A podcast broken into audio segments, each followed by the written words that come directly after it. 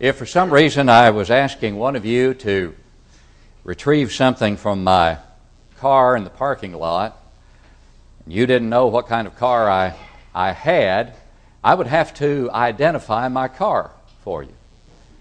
And I would do that by telling you that it's a white 2006 Toyota Highlander. It has uh, gray leather seats. Uh, on the driver's side, there's a, a little tear in the seat. So you went out there and you're looking for that vehicle, and you see several 2006 white Toyota Highlanders in the parking lot. So you have to examine a little more closely, and as you do, you find that that there is one with uh, leather seats, but those leather seats on the driver's side, that one doesn't have a tear in the driver's side. So you have to look beyond that. And so then you find one that has all the leather seats the same way, and there is a tear in the driver's side seat. But I've given you the license number of my vehicle, and even with all of those identical markings, you look at the license number, and it's not the license number I gave you. So you have to keep looking. Until what?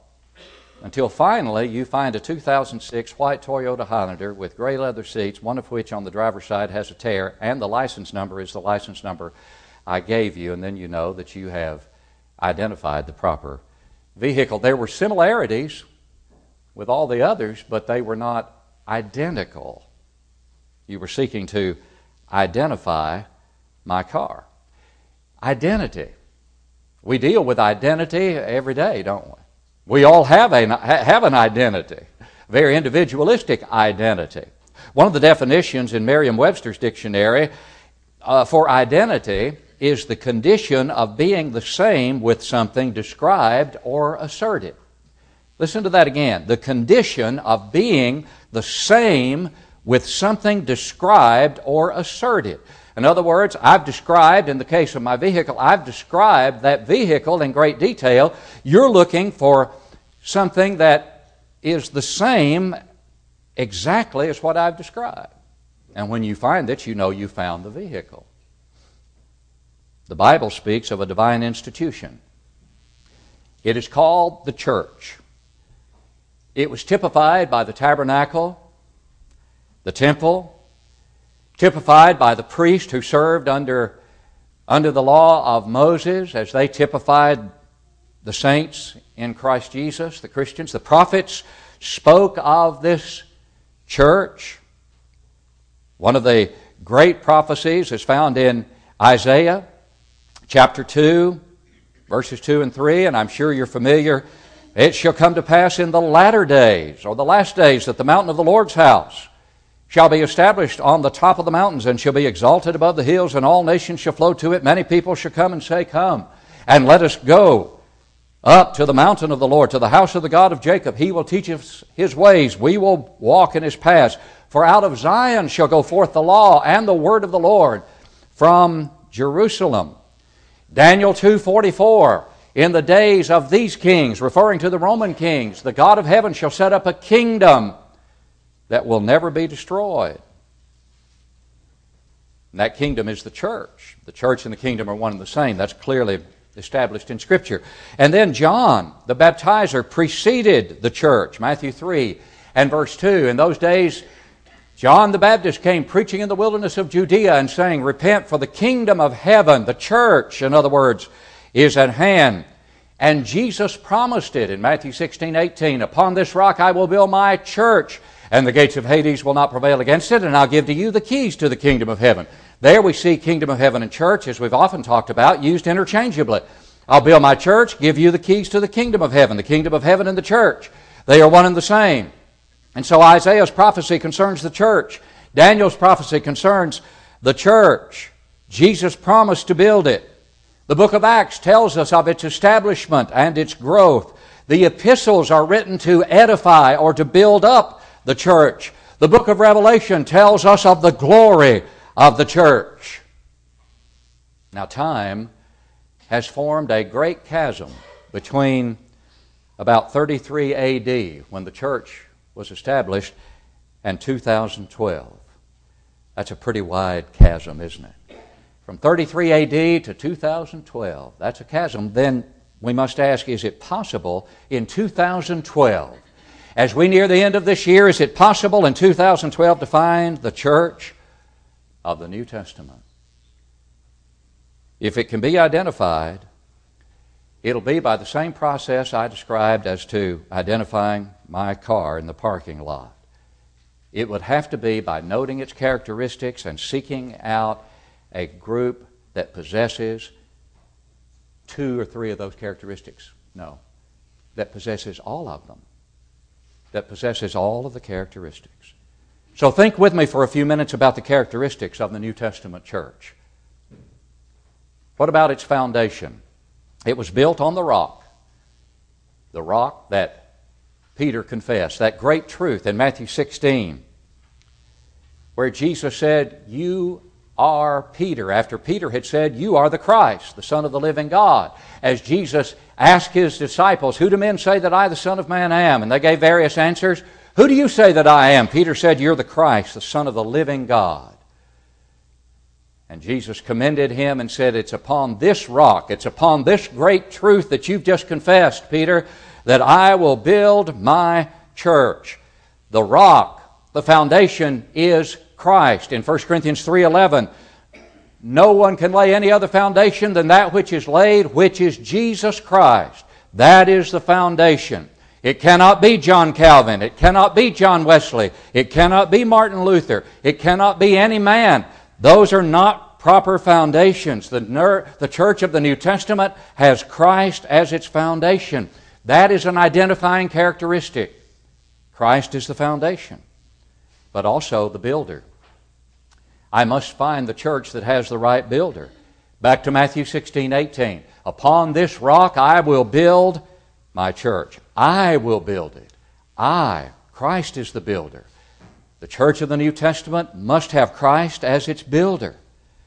It's built by his authority. In Matthew 28, 18, he came to his apostles, said to them, All authority has been given to me in heaven and on earth.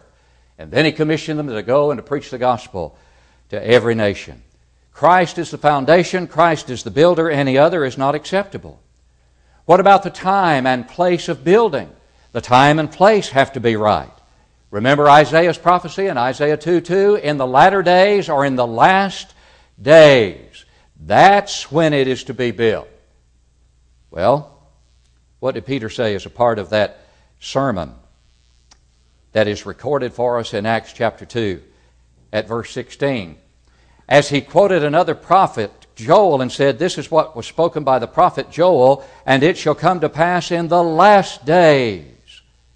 He's talking about the fulfillment of Joel's prophecy about the coming of the kingdom in the last days. Isaiah said it would be in the last days. Peter identifies the last days as Pentecost Day when the church, the kingdom, came into existence.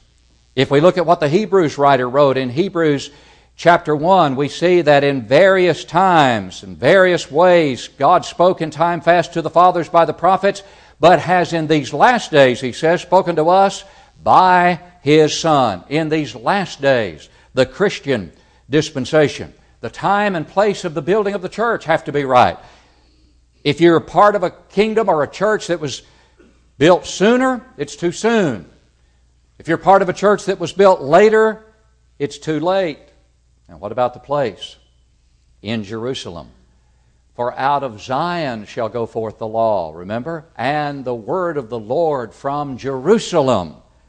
Anywhere else is the wrong place. And what about the singularity of the church? Oh, this is an important point and one that is tragically ignored and vehemently disputed today in the religious world. But a characteristic of the New Testament church is its singularity. Again, Matthew 16, 18, Jesus said, Upon this rock I will build my church. Singular. My church. In Ephesians chapter 1, Verses 22 and 23 He, God, put all things under His, Christ's feet, and gave Him, Christ, to be head over all things to the church, which is His body, the fullness of Him who fills all in all. Now, notice it. He gave Him to be head over all things to the church, singular, which is His body, singular. If we had any doubt, look at Colossians 1.18. And He is the head of the body, the church. The church who is the beginning, the firstborn from the dead, that in all things he might have the preeminence. Again, the body, the church. Gave him to be head over all things to the church, which is his body. The body, the church, the church, the body. How many? Listen, to Ephesians 4 and verse 4. There is one body and one spirit, just as you were called in one hope of your calling. One Lord. How many Lords do you want to serve? The Lord of your choice? One Lord, one faith, one baptism, one God. How many gods do you claim to serve? How many gods do those in the religious world today claim to serve? But how many bodies does that same text tell us we have? One body. There is one body, and there is no doubt about the identification of that one body being the church. He is the head of the body, the church. The church is the body. A characteristic of the New Testament church is its singularity. I will build my church. It is not a denominational body, it is a pre denominational body. It predates denominationalism because it has as its identifying characteristic, one of them, its singularity as we go back to the New Testament to find that identity. What about the words that are used to designate the church? It is never called by the name of any man. It is never called in Scripture by the name of any particular practice religiously. The words indicate possession when we talk about the church of Christ. The churches of Christ salute you, the churches that comprise the body of Christ. These various congregations, the church of God, which is at Corinth. These are designations that show possession.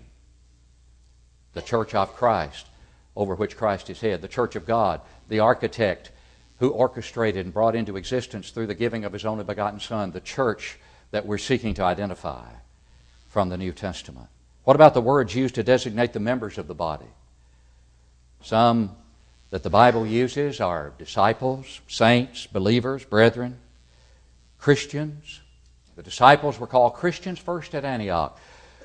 But what about disciples or saints or believers or brethren or Christians? What do we, do we add any designation for the disciples of Christ that involve a man's name?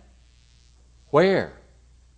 In fact, not only do we not find such a designation, but we find a condemnation of that kind of designation. In 1 Corinthians chapter 1, verse 10, Paul wrote to the church at Corinth and said, Now I plead with you, brethren, by the name of our Lord Jesus Christ, that you all speak the same thing, and that there be no divisions among you, but that you be perfectly joined together in the same mind and in the same judgment. What was the problem, Paul? He goes on, For it has been declared to me concerning you, my brethren, by those of Chloe's household, that there are contentions among you. What kind of contentions, Paul? Now I say this, here they are that each of you says, I am of Paul, or I am of Apollos, or I am of Cephas, that is Peter, or I am of Christ. And then he asked, Is Christ divided? Was Paul crucified for you? Or were you baptized in the name of Paul? You see, not only in Scripture do we not find God's people designated by a human name, we find a condemnation of human allegiances that were being given to certain preachers by the church at Corinth, and Paul condemned it and asked rhetorical questions in the process. Is Christ divided? Which is to say, he is not. Was Paul crucified for you? Which is to say, he was not. Were you baptized in the name of Paul? Which is to say, you were not. Therefore, don't wear my name or the name of any man. But what about the source of authority? Did the church of the New Testament know any man made creed at all? Were there any prayer books? Were there any creeds? Were there any disciplines, written disciplines, that governed the church of the New Testament? No. the Word of God. That was the only authority. For a while, it was in human beings as they were inspired to teach and to preach it, and then they wrote it down until ultimately we have it in its final and complete written form. The Word of God is the only authority. It furnishes us completely unto every good work, 2 Timothy 3 16 and 17. It gives us all things that pertain to life and godliness, 2 Peter 1 and verse 3. The Word of God is the source of our faith, Romans 10 17. Faith comes by hearing, and hearing by the Word of God. We're born again by that Word, 1 Peter 1 and verse 23. We dare not change or alter it, Galatians 1 6 through 9. We dare not transgress or go beyond it, 2 John 9 through 11. That passage condemns those who go beyond what is written. This is the only source of authority that the church of the New Testament has. What about the day of worship? It is the first day of the week. Acts 20 and verse 7.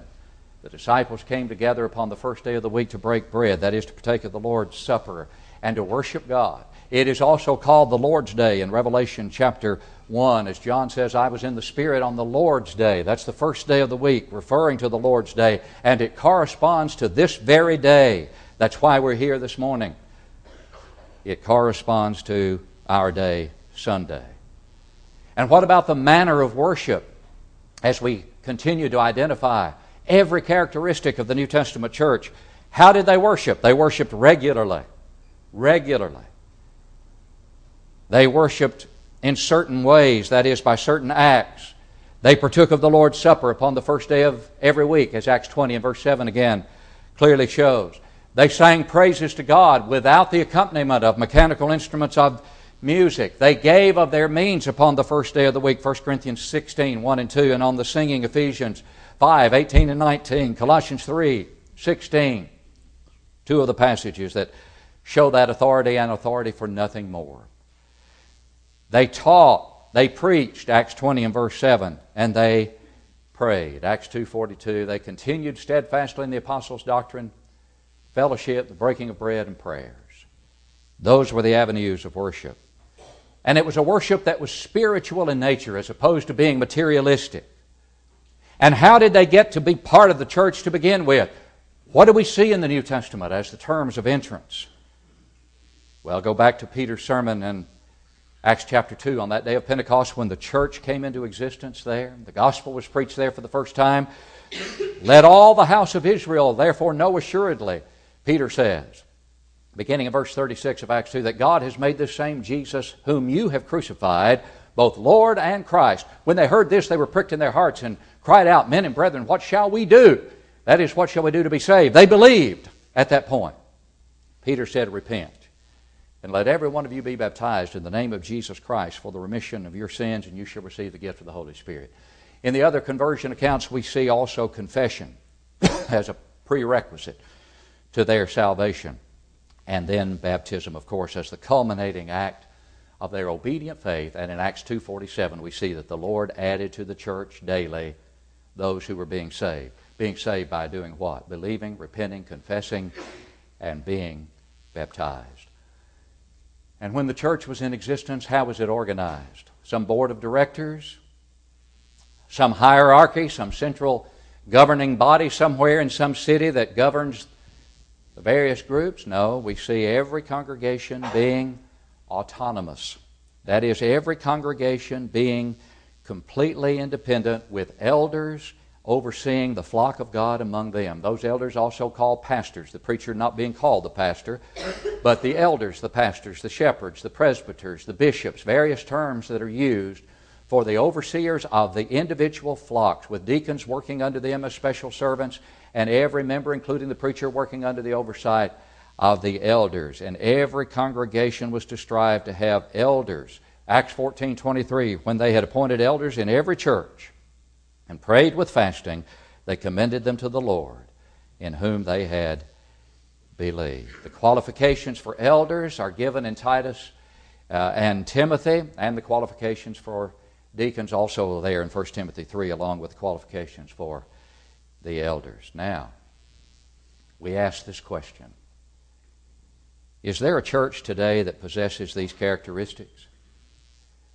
Can we even find one that does?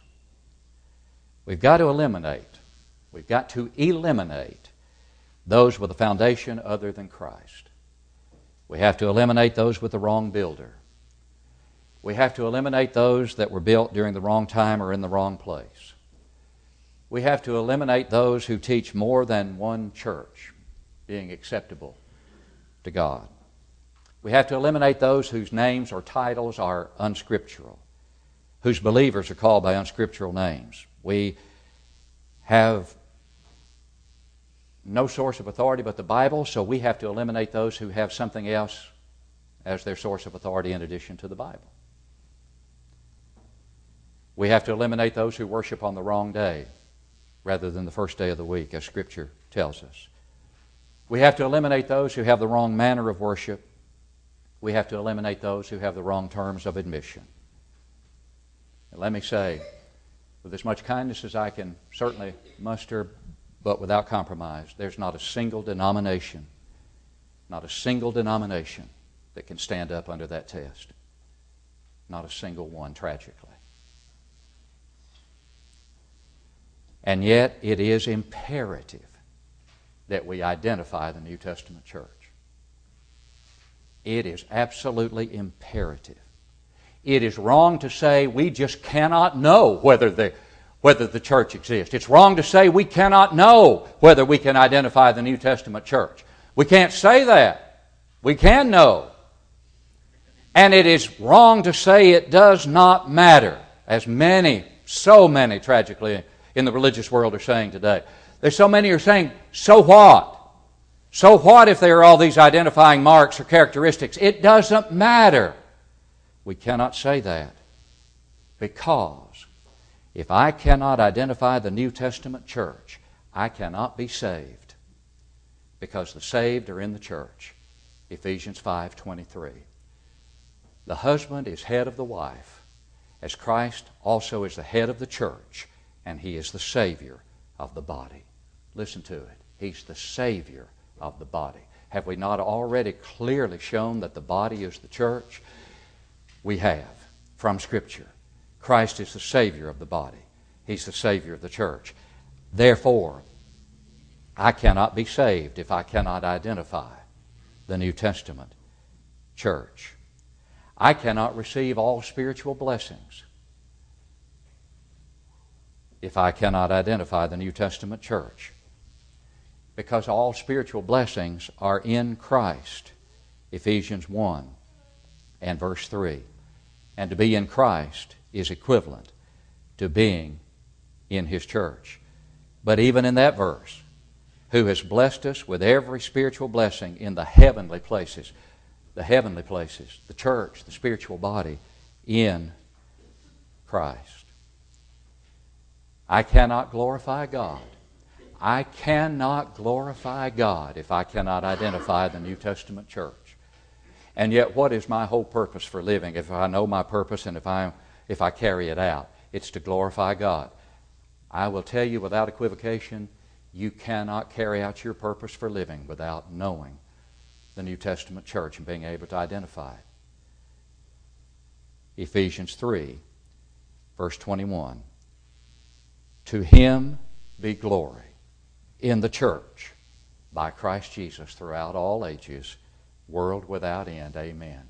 To him be glory in the church. I can't glorify God if I can't identify the New Testament church. I can't be married to Christ because the church is depicted in Scripture as the bride of Christ. I can't find the bride. I can't identify the bride. Therefore, I can't be married to the bridegroom. 2 Corinthians 11, verse 2, Romans 7, 1 through 4, where Paul talks about being dead to the law that you might be joined or married to another in the body of Christ, the church. God was, is without a dwelling place, as it were, if I cannot identify the church of the New Testament.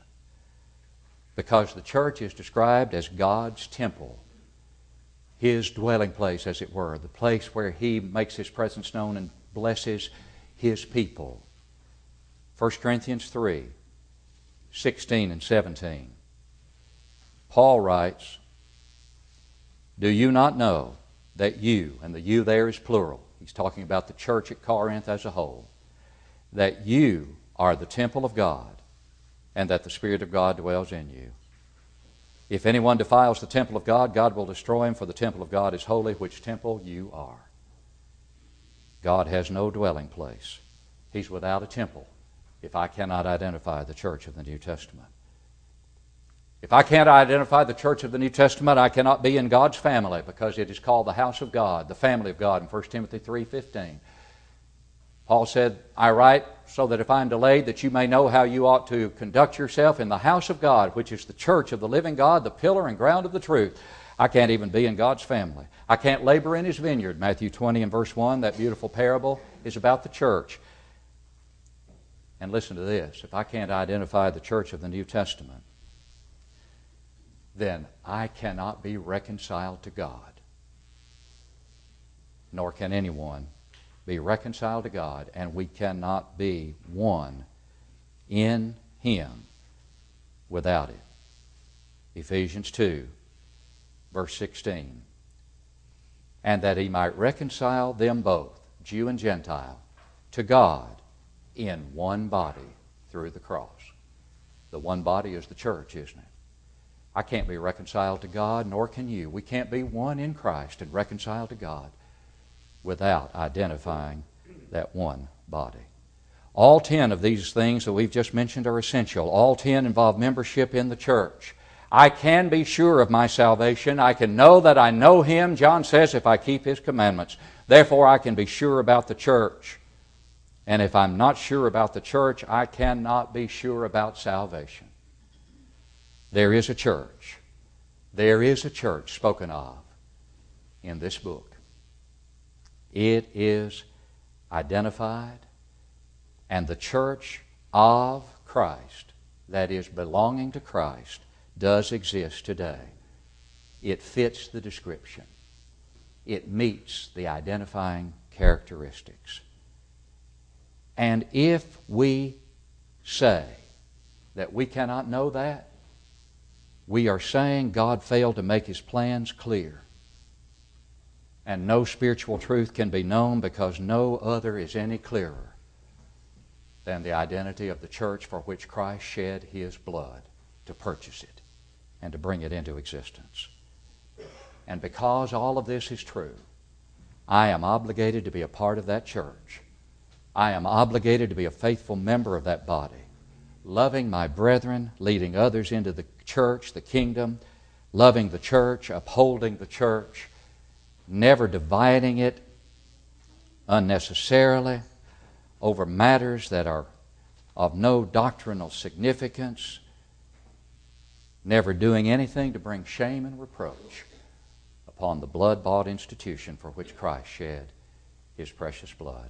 Lord willing, we'll present another lesson tonight concerning the church as we spend this day exalting the bride of Christ, the church of our Lord. Are you a part of that kingdom today?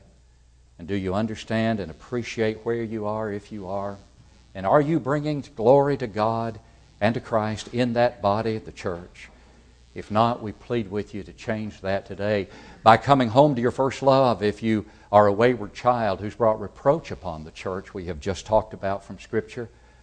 But if you've never been a part of her, added to her by the Lord Himself through your obedience to the gospel, we plead with you to do that this very moment.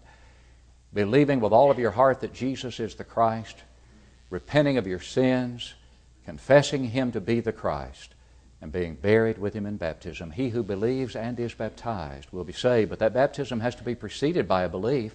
John 8 24, by repentance. Luke 13 3, by a sweet confession of your faith. Matthew 10 32. And then you're ready to be immersed in water where not the water but the blood is applied from heaven itself to cleanse you from every sin that the Lord might add you to His body, the church.